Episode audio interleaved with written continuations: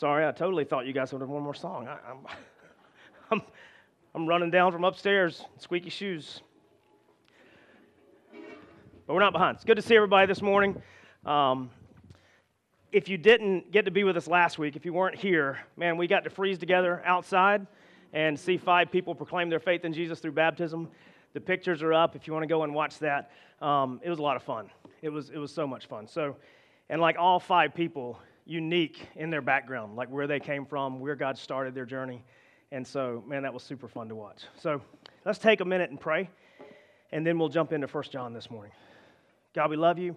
Thank you for time in your word. Thank you, God, that your word is trustworthy because you are. Uh, you choose to use that to reveal yourself to us, to point us towards our identity in you. Um, and Father, just direct us how to live our lives.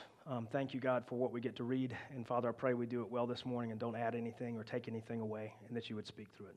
Thank you for loving us. Amen. So we're in 1 John chapter 4 this morning. Just uh, this is kind of, John didn't know it, but he's kind of circling the plane.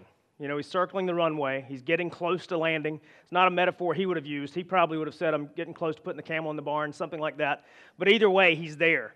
Uh, the particular section that we're going to look at this morning if we looked at it void of the context of the book of First John, it would be it would seem like a hot mess. Like I'll just point it out. Just a, like just a few verses and it would seem like it's five distinctly different ideas if we looked at it on its own. But again, we talk about context being everything when it comes to interpreting scripture.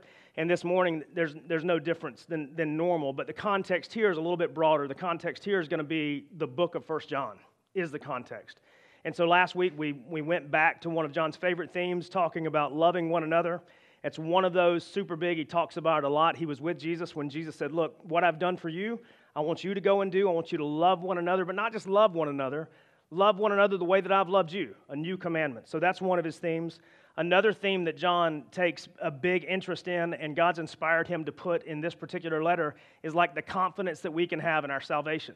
We see that in the form of if then statements. We see that in the form of, of this, this Greek word hoti or that. But by this, we can know that or these things. And so we see several of those statements throughout the book of First John. I like to think of them as indicators. Like, I don't know if anybody fly fishes, but I'm a fly fisherman, and so we get to use these things that are not corks or bobbers because that's what people use when they, they live bait fish for catfish. But fly fishermen, we use something that's more expensive and far more delicate called an indicator. But basically, as it floats down the stream, and it twitches or goes under, it's telling us that something underneath is happening and we need to pay attention. It's an indicator. Anyway, sorry, that's a, that's a rabbit and I just chased it. But, you know, if anybody would like to go fishing sometime, be sure to take me. We'll go. Um, so there's, there's all of these indicators so that we can have confidence in our salvation. But also the other theme is like be on the lookout. Like he warns his people that there's this spirit of the Antichrist that is here uh, the capital A Antichrist, but also the lowercase a Antichrist, like these people who are opposed to Jesus. Like we talked about, like it doesn't have to be something super complicated. It could be like people that don't use turn signals when they change lanes. They're anti turn signal. These people were Antichrist, and he gives us some ways that we can recognize them, ways that we can know them. Those are his three favorite themes. That's the context of what we're looking at in the book of First John. And in this particular section of the letter today, that's, that's our context. Like, those are the things that, that are going on. And so they're not five disconnected ideas, they're five very connected ideas to what John has been doing. And again, he's kind of getting the camel ready for the barn. And so he's beginning to, to bring things in. And he, so, what John does frequently is uh, he adds to or he builds upon things that he's already brought up. Like we talked about, John doesn't write like Paul. He, he kind of meanders around a little bit. He'll hit on something, he'll leave it, he'll come back to it, and repeatedly, like building several different structures as he's going through. So today we're going to be in chapter 4, verse 13. We're going to finish out chapter 4. Um, and so we'll just have a few more weeks after this. So, chapter 4, verse 13, we're going to read through the end of the chapter, and then we'll, we'll go back through and talk. And he starts with one of those familiar phrases By this, we know that we abide in him and he in us, because he has given us his spirit. And we have seen and testified that the Father has sent his Son to be the Savior of the world. Whoever confesses that Jesus is the Son of God, God abides in him and he in God. So we have come to know and to believe the love that God has for us. God is love, and whoever abides in love abides in God, and God in him. By this is love perfected or completed with us, so that we may have confidence for the day of judgment. Because as he is, so also are we in this world. There is no fear in love But perfect love casts out fear, for fear has to do with punishment, and whoever fears has not been perfected in love. We love because he first loved us. If anyone says, I love God, and hates his brother, he is a liar. For he who does not love his brother, whom he has seen, cannot love God, whom he has not seen. And this commandment we have from him whoever loves God must also love his brother. So, within this, again, like if we just read this and we, we jumped here without looking at the rest of the book of First John, we would. We'd read it and be like, man, these are, these are four to six very disconnected ideas. But again, keep the themes in mind that John's been covering. You know, keep the theme in mind that uh, we can have confidence in our salvation. He, he gives these statements in the form of if thens frequently, like if this, then this, you know, kind of an idea.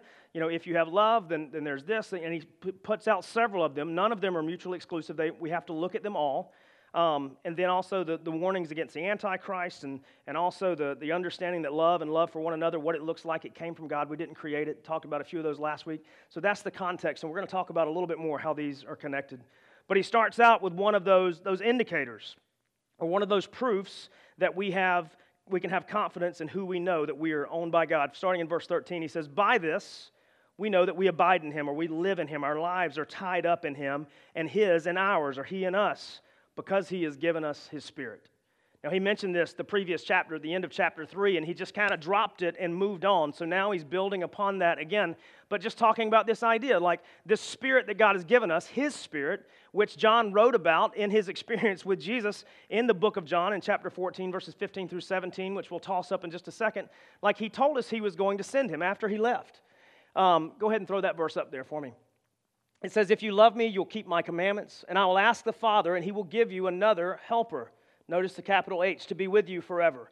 Even the Spirit of truth, whom the world cannot receive, because it neither sees him nor knows him.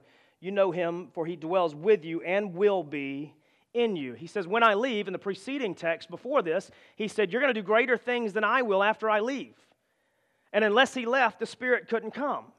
And later throughout the New Testament, we actually see that this idea that the Spirit was sent as a seal or a, of a salvation, of our salvation, or proof of our salvation. And here John's mentioning it again. He's like, this is one way in which you can know, you can be assured that your life is tied up in God and God's life is wrapped up in yours because the Spirit that is His has been placed in you. And this spirit that's placed in us, like I think me growing up in kind of the BOBC, the, the, the, big old Baptist church, which I've said I need to stop saying, but that, that is, that's where I grew up. Nothing wrong with it, not derogatory, but that's how I grew up. Like the only time we talked about the Holy Spirit was at baptism, right? Like we would, you know, there would be this beautiful baptistry behind the choir, and, you know, I baptize you in the name of the Father, the Son, and the Holy Spirit, kabloosh. And that was the only time we would hear about it. And so for me, like growing up in that lineage and that tradition, like the Holy Spirit was a little bit freaky. Like the Holy Spirit was a little scary, like the man behind the curtain that we didn't talk about. We acknowledged that he was there, but we would never place like criteria on or responsibility on or things like that. And I don't know if your baggage is like mine or your background's like mine, but that, that is mine.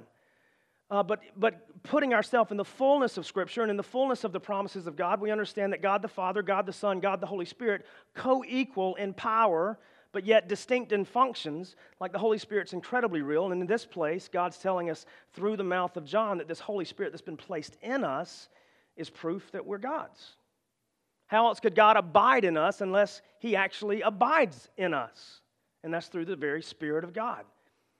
The Spirit of God is the agent that convicts me when I'm not following the path of Christ conviction of sin. The Spirit of God is the, the agent of regeneration in me and making me look more like Christ. The things that are changing in me, that is a result of God being in me through His Spirit. The things that are changing in you, sanctifying you, making you look more and more like Jesus. That's not solely of your effort. That's of the God of all creation living in you through His Spirit and Him bringing about change in you. That little voice inside of you that tells you, don't do that, is contrary to what you know to be true, that's the Spirit of God. That voice inside of you that says, do this because you need to, this is who you are, that's the Spirit of God. The Spirit of God, the, the agent of conviction, the agent of regeneration, God's very presence gets to come and dwell in us. And if we look at Ephesians now, we're even told that the temple has changed, but the purpose of the temple hasn't. But the temple is no longer built by hands, made of brick, stone, mortar, gold, all of those things. No, the, the temple is now here in me, in us, in the we. Like this is the temple of the living God because his spirit rests in me, resides in me, rests in you, resides in you, works through you, empowers you, equips you, trains you, teaches you, does all those things. And that very Spirit is the indicator, or is one of the indicators that you are God's and that He's in you. So, this by this, we know that we abide in Him and He in us because He has given us His Spirit. Verse 14, 15, it says, And we have seen and testified that the Father has sent His Son to be the Savior of the world. Here's kind of another one of these statements in verse 15, just in a slightly different order. But whoever confesses that Jesus is the Son of God, God abides in him, and he in God. And so now we're, we're seeing a little bit more of just uh, one more of these ideas. It's like, here's, here's more proof. Do you confess? And what do you confess? Do you confess that exactly what we asked the people that we baptized last week? Uh, do you confess that Jesus is the Son of God? Like, that was the first question we asked. But, you know, we ask those a couple questions before people are baptized, and we've heard their story, we know their stories, but we ask, like, uh, is Jesus the Son of God? Yes. Confessing that Jesus is the Son of God. And as a matter of fact, like if we go back up to testing the spirits at the beginning of chapter 4, remember one of those themes? Be on the lookout, be on guard against the spirit of the Antichrist. One of those was like, uh, if someone is not, if they're coming to you preaching truth, they're coming to you telling you that this is authority, but yet they're unwilling to confess that Jesus is the Son of God, that He came in flesh, don't listen don't listen. They've already removed themselves from the truth equation. It's one of the tests. And here, as a byproduct of us being God's, being with Him and Him in us, this should be our confession that Jesus is the Son of God. Jesus did come in flesh. Because we have to, we have to acknowledge, like, this is Jesus. This is God with skin on. He came to die in our place. Otherwise, his death would have meant nothing. So he's giving us another indicator here. And, and also 14 through 16 is almost a cause to the effect that we're, or 14, 13 through 15 is almost a cause to the effect that we're going to see in, in 16. Verse 16, it says, So we have come to know and to believe the love that God has for us. As a result of these first two things being the cause, the first is this that God's Spirit has been placed in us. Now we know and believe that Jesus is the Son of God, He's the Savior of the world. Because of these two things, and here's the effect in verse 16 so we have come to know and believe the love that God has for us. And that was one of the statements that we made last week. Like, I don't know the last time you thought of this, I don't know the last time that you heard it, but, but God loves you. Like, God loves you. God loves not just the, the y'all or the creation of people or humanity, but on an individual basis. God loves you. God loves me. And we can come to know this, we can come to believe this, we can come to understand this as a result of the fact that He's redeemed us. Apart from that, we, we wouldn't. Apart from that, the, the fullness of this knowledge wouldn't rest in me. The fullness of the belief of that wouldn't rest in me unless I was abiding in God and Him abiding in me. So now, we know this. We can know the very love of God. And then he repeats himself, the same thing that he said several verses previous God is love. And every time this love appears, like we, we've talked about this before in the New Testament, we have several different words for love that pop up. Um, we have the, the eros, which is kind of like that, that romantic butterfly, husband wife kind of love, hopefully, put it in that, that place. Um, then we have the, the, the phila or the philos, the, the brotherly love. We name Philadelphia after that. But then we have this agape kind of love. And every time love is mentioned in this text, it's talking about that agape love, that God driven, unconditional, unearned, unmerited love. The love that emanates from God, the love that continues through God, the love that is fueled from God, the love that is placed in us as a byproduct of being uh, united with God, that type of love. This is the only love that comes up here. He's not talking about brotherly love. He's not talking about that romantic love. He's, no, he's, talking about this God dwelling, God centered, unconditional, unmerited, all grace given love. And it says, God is this. Like, God is that. That love. And this is the love that we've come to know. God is love, and whoever abides in love abides in God, and God abides in him. And then it tells us, like, you know, that abide word keeps popping up, and that literally means to walk in, to dwell in, to live in, to be immersed in, to be wrapped up in.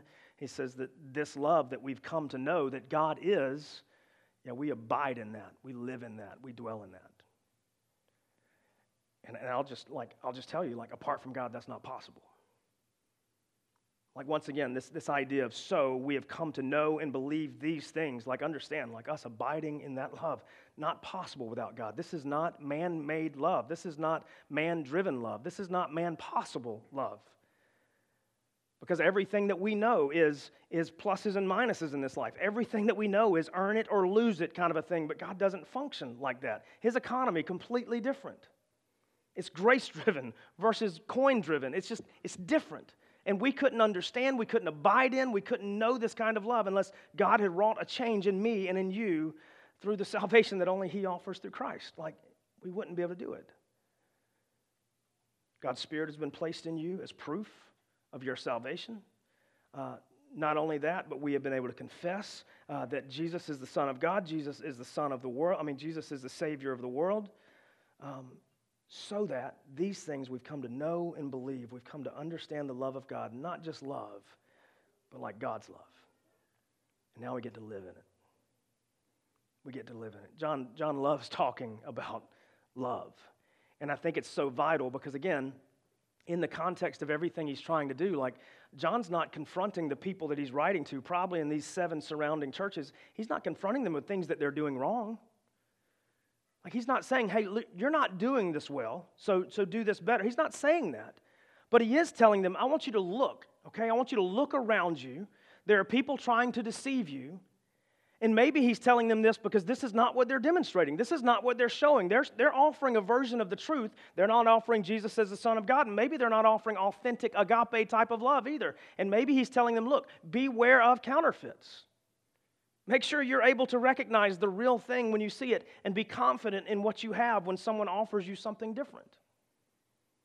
But understand, like, this love that we've come to know, this love now we come to dwell in, and this love that we've come to see, it's proof that we are His. And it's not like I'll, like I think the further that I get down this path of following Jesus, the more I realize the things that, that He equips us to do and this may seem like a dust statement, but the things that He equips us to do, there's no way I would have ever been able to do those on my own. Like, no chance. Like, I know I fall short of loving like this. Like, I, I know I screw it up. But even the areas that I do have a modicum of success in, I know I couldn't have done those without Christ. And I, and I see that. Like, it's very evident to me. Like, my natural born state, I, I wouldn't have been capable of these things. To love like this, to dwell in this type of love, to, to live a life that echoes that kind of love, I know it's not in me. And I, and I can tell you, I know it's not in you apart from Jesus. It's not. This type of, man, this type of unmerited, grace based love that just comes from the sincerity of God Almighty, it wouldn't be in me apart from Jesus. And it wouldn't be in you. And so when we see the outcropping of it, when we see the outpouring of it, like we must see that it's proof of God at work in us, in us, through us, to us, for us, for the glory of God. All of those things, like we have to see that and come to that conclusion. So he offers that as another indicator. Then in verse 17, it's almost like, and while I'm talking about love, By this is love perfected in us or completed in us, so that we may have confidence on the day of judgment. Because as He is, so also are we in the world. And it does, like it seems like a leap, like to be honest. Like verse 17, I've read this so many times, and I'm like, Elder John, like grandfather John, where did that come from? But again, in the context of everything, these if then statements, these, uh, these uh, by this statements, these ideas of having confidence in our salvation. This is just one more place. And we're talking about this love as proof of who I know, proof of, of my salvation, and proof of who I abide in, who abides in me. And now I get to dwell in that. And it's maybe not so much about while I'm talking about love, but while I'm talking about confidence. While I'm talking about assurances that you can have he goes to verse 17 and he says, By this is love perfected or completed in us, so that we may have confidence for the day of judgment. So, judgment's not one of the topics, really, of 1 John. And maybe, like last week, I said, maybe you haven't heard in a while that God loves you, um, that He loves you personally, He loves you intimately, uh, He loves you endlessly, He loves us corporately. Maybe you, you also haven't heard on a completely different hand that there will be a judgment. John throws it out there. We're not going to spend a day teaching on judgment, but I do have a list of verses. Like if you're taking notes and you want to spend some time, you want to go look up some things, what judgment's going to look like. Did you guys generate that slide? Got it right there. Yeah. If you want to write these down and go look at these, this will this will get you started. Um, you can just kind of go and look at what that judgment's going to be. You know, when Christ returns, judging those that know Jesus, those who do not, and what that's going to look like. You can you can write those down and go take a peek at those. But this is what I'll say: judgment will come, and at that time, uh, Jesus will separate those who are united with Him and those who are not. And that's the truth. And maybe you haven't heard that. And maybe that, that makes you have some turmoil. If you do, that's okay. We'd love to talk. But it is coming, and it's real. And one thing that John is saying right here, which uh, some, so many people don't read this before they read verse 18, so they take verse 18 way out of context. Uh, verse 17 is saying, hey, this love that we've just talked about, this agape love that God has displayed uh, that we get to live in, that we get to dwell in, this love also reminds us that when judgment comes, we can have confidence because we won't be separated from God. If that love's in me, if that love is in you, placed by God Himself, pointing us to love like He does as a result of our salvation and us being made new and in the likeness of Jesus, when judgment comes, we will not be separated from God. We can have confidence. This love is completed in us, perfected in us, and we can know. We can know. We can know that judgment's coming, but we will be judged by Jesus, not by me. I'll say that again. We will be judged by Christ and his works and not by mine. And that's the only way that we escape judgment. We only escape judgment if, we're, if our character and our life is based on the righteousness of Jesus. And that's Man, that's the gospel right there. That's the gospel. Judgment's coming. We don't have to be afraid if we're going to be held to the standard of Christ because his righteousness has been given to us. And then the last line of this, because as he is, he is, so also are we in this world. Really strange. Just the syntax of that entire statement is really, really odd. Um, but basically, the best that I can come to understand, because there are a few lines in the book of John that make me scratch my head. So I, I dug a little bit, the best that I could on this. And I, I think the conclusion is this uh, As Jesus is currently in the Father's love, so are we also, except we're here on earth. As Jesus is in the Father's love currently, so are we also, but here on earth. Again, another huge piece of assurance. Jesus can't be separated from the love of God, neither can we confidence. Then in verse 18, this is the one that's often taken out of context. For there is no fear in love, but perfect love. I'm going to read it in a very cheesy tone. Let me just bear with me. For there is no fear in love, but perfect love casts out fear. Fear has to do with punishment, but whoever fears has not been perfected in love. Sounds good, and people have applied it kind of, you know, very vaguely to a lot of things like love. Love's good. Feels real nice, makes things good. Again, in context, this is talking about fear of judgment, like fear of being separated, fear of that punishment that comes uh, when judgment comes. But here, it's like if we have this love that God has placed in us, that God originated, that God designed, that God planted in us so that we could live in it, so that we could know it, so that we could be assured of our salvation, we don't have to be afraid. We don't have to be afraid because this complete love that only comes from God, like it casts out their fear. Fear has to do with punishment. We're not going to endure that. And whoever fears has not been perfected in love all having to do with that. Again, judgment's coming, it's real, there's no way around it. But if that love of God has been placed in me, we don't have to be afraid. If we are afraid, if you are afraid, maybe you don't know that love. And again, I, I don't want to people to doubt their salvation, but again, the same idea that John has, like I want people to be sure of it. And if you have fear about punishment, being separated from God for the rest of eternity because of the status of your life, man, I would love to have coffee with you this week. Um, my wife would love to have coffee with you. Any of our elders and their wives would love to have coffee. It doesn't have to be coffee, it can be tea. Tea's okay, you know, especially after 2 o'clock. We'd love just to sit down and chat. Like if that fear is around you, if it's encompassing you, and you're like, man, at the end of my life, when I draw my last breath, I really don't know what the status of my eternity is going to be. Let's have a conversation. Let's just talk about it. Because I think John throws it out there for the same reason that, that we need to read it For whoever fears has not been perfected in love. Maybe you don't know Jesus. Maybe you know religion. Maybe you know some practices. Maybe you know some do's, do's and don'ts, and therefore you're afraid. Man, let's have a conversation. Let's talk through that. Then, verse 19, John jumps back into a very familiar conversation and topic, and we've seen it over the past few chapters. We've, we've just seen it throughout the entire book. And we talked about this very idea last week. We love because he first loved us. One of the statements that we made last week is that we have to understand like we didn't invent love. It's not one of our creations. You know, that, not ours. We may be able to claim the wheel as a man-made invention, you know, that's pretty good. But love we can't.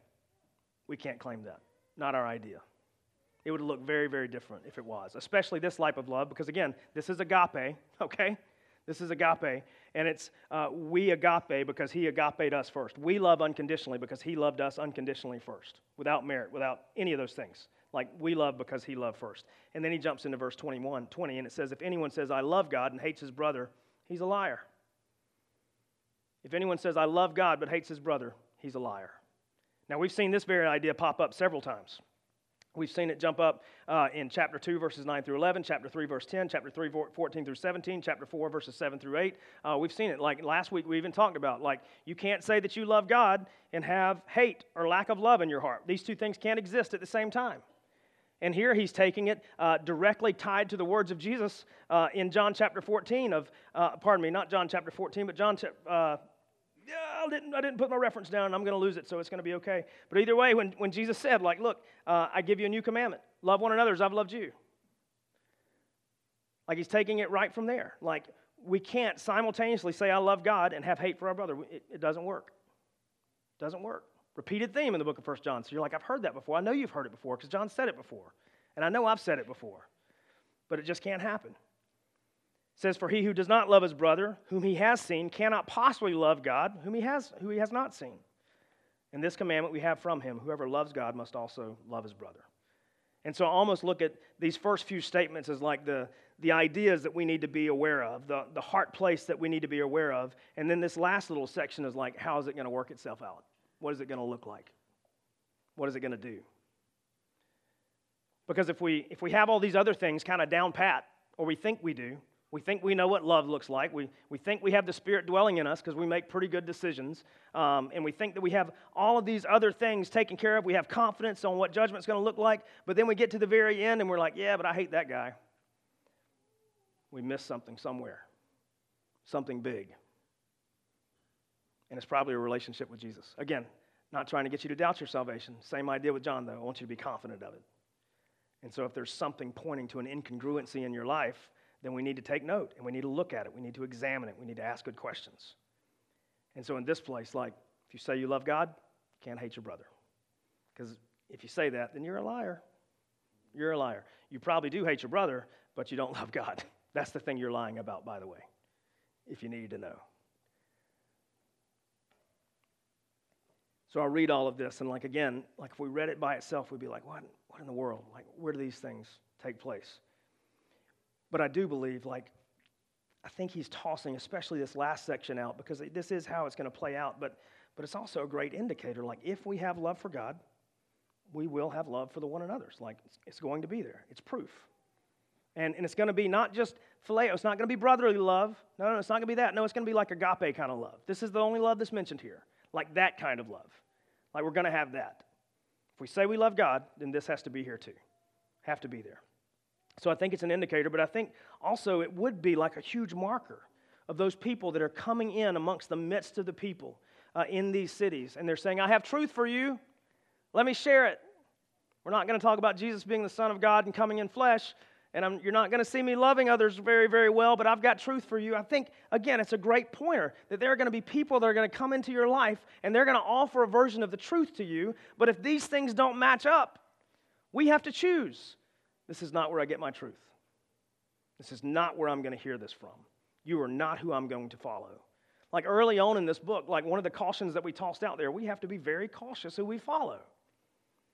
We have to be very cautious who we follow. And this is a huge indicator because, like, to be honest, my vertical relationship with God, and we'll come back to this, my vertical relationship with God, um, the outside world, they're not going to see a lot of that. They're going to see some of it. Uh, like we, we talk about Sundays are an expression of how we love God. Like we gather together, we worship vocally, we listen attentively, we strive to apply the truths of Scripture to our life. The outside world's not going to see that. Why? Because they're the outside world, and they're most likely not going to be in here with us. Now, you may be a non believer in here today, and if you are, I'm grateful that you're here. Jesus loves you. He wants to save you. He has a plan for you. There's hope that rests only in Him. And I would love to tell you everything that I possibly can about that as soon as possible. But the rest of the outside world, they're not going to see us expressing our love for God in this way. But the way we love one another, or the way that we don't, a lot of people see. A lot of people see. Your neighbors across the street see it. Your coworker in the cubicle next door sees it. A lot of people see it. And I think that's one of the reasons John throws it out at the very end. He's like, man, people are going to come peddling truth. They're going to peddle truth in the name of God. But if they're not doing this, something that you could obviously see, then you need to get your truth somewhere else. Need to make sure we're careful who we follow. And kind of extended to that. Like I think John closes this little section out, and John didn't do chapters, but it is there is kind of a, a clear marker here of one topic to another. I think it's an understanding that, that we have to admit this week the same thing that we admitted last week, like the world needs to see the way we love one another. Like the world doesn't, they need to see the way that we love God, but there's not a lot of chance for the outside world to see that, but there's plenty of chance for the world to see the way we love one another. Plenty of chance. We don't have to put it on billboards, it should be just how we live. We abide in that, we walk in that, we dwell in that. And the most obvious outpourings of that are going to be the way that we take care of the one another. And the world should see it. So, what do we do with the rest of this text? I think, I think the first part is, is very much a mental and a heart posture kind of thing for us. Like the, the first big chunks of this, when he, he talks about a couple of those by this statements or, or hoti ideas of, of know this so that this will occur, this kind of thing. Um, I think we need to echo that of know, believe, and have confidence. And hold on, not in yourself, but in Jesus. Know, believe, and have confidence in Jesus. And you're like, well, yeah, of course. No, no, no, seriously. Like he says, and so we know and we believe. It should lead to confidence in Jesus. It should lead to confidence in, in the fact that um, my salvation, my identity is secure in and through Jesus. My salvation, my identity, it's secure in and through Jesus. Not by any works of my own, not by any engineering of my own, not by any amazing understanding of my own, but by the work of Jesus. Uh, my identity and my salvation is secure in Him and only Him. Like all of these things, these little assurances that John gives, and I would love for you to replay the whole book of First John in your brain. All of these little if then statements, all of these by this statements, all of these things that John is giving because he wants them to have confidence in the fact that they've been bought with a price that they couldn't possibly pay, and it's through Jesus and Jesus only, and their life is secure in Him. Like that same confidence. Like, we need to walk in that. We need to live in that. We need to, man, we need to get up every single morning and know that my life is secure in the perfect and beautiful, all sufficient work of Jesus. Because that affects everything. It doesn't affect the swagger that you walk with into a job opportunity or anything like that. It doesn't affect, you know, how a single person asks another single person out. Not that. I'm talking about like eternal confidence. This confidence to know that at the end of all of this, the end of all of this, however God chooses to wrap it up, I'm okay. I'm okay. Whatever doubts creep into your life, whatever the world says that you need to take stock in, it does not matter. It doesn't matter. It's just Jesus. He's done it because we couldn't. And all of these indicators, all of these if then statements, all of this by this stuff should grow our ability to know, believe, and have confidence in Jesus. For the now, our identity and our salvation, but also when that judgment comes, that He's going to separate those who know Him, those who have followed Him, and those who don't and have not. Like we can know, my identity and my salvation is secure, and when judgment comes, God's going to look at me and going to see the work of Jesus, not the work of man. Confidence. Live in that, abide in that, have that confidence. And the reason that I think that we have to do that and we have to live in that way, because I think the converse of that is that Satan would love to have us fear punishment that's not coming for us. Satan would love for us to live in fear of punishment that's not coming for us. Because you know what happens when, when that occurs? We do nothing. Because fear paralyzes. Like it makes us stand still, it makes us stop and second guess everything. It doesn't exude confidence in Jesus. It doesn't allow us to walk forward in faith. No, it makes us try to earn it and try to fix it, even though it's already been given and it's already been fixed. So instead, we live in extreme confidence that my salvation, my identity, and my eternity is secure in Jesus. No matter what the adversary says, no matter what the world says, no matter what your metric says, Jesus is more. And then I think the second thing that we do, and John said it frequently, we're going to say it frequently. Uh, we even have it kind of in our mission statement of make disciples who love God, love one another, and love the city. But man, we have to love one another sincerely, like honestly, intentionally, endlessly.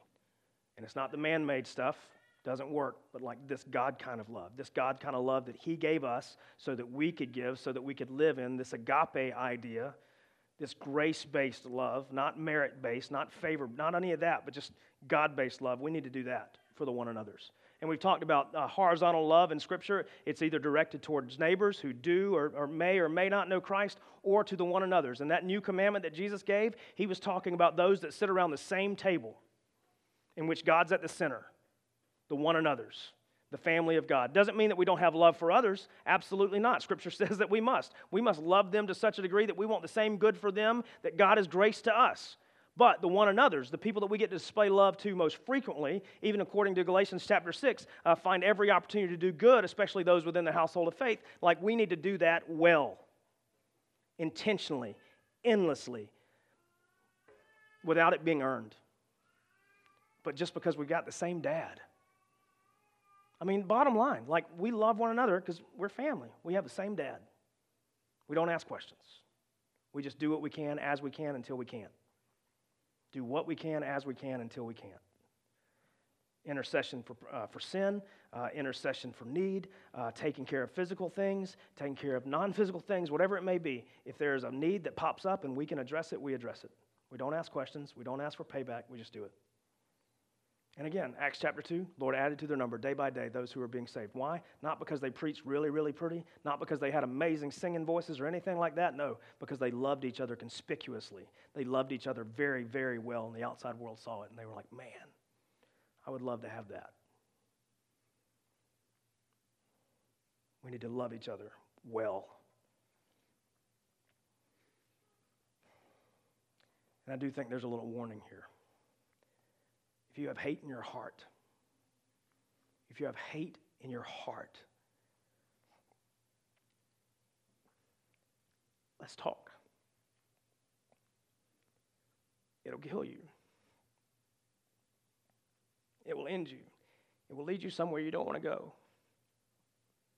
Confess, repent, accept the healing work of Jesus.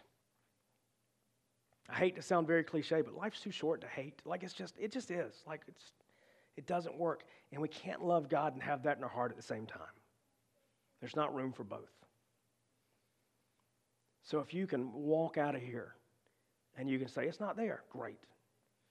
But if you look inward for just a minute and say, there is, there's hate, there's desire for harm to come to someone. When Jesus, when he was on the Sermon on the Mount, he said, You've heard it said, no one should murder. Absolutely. Yay, don't murder.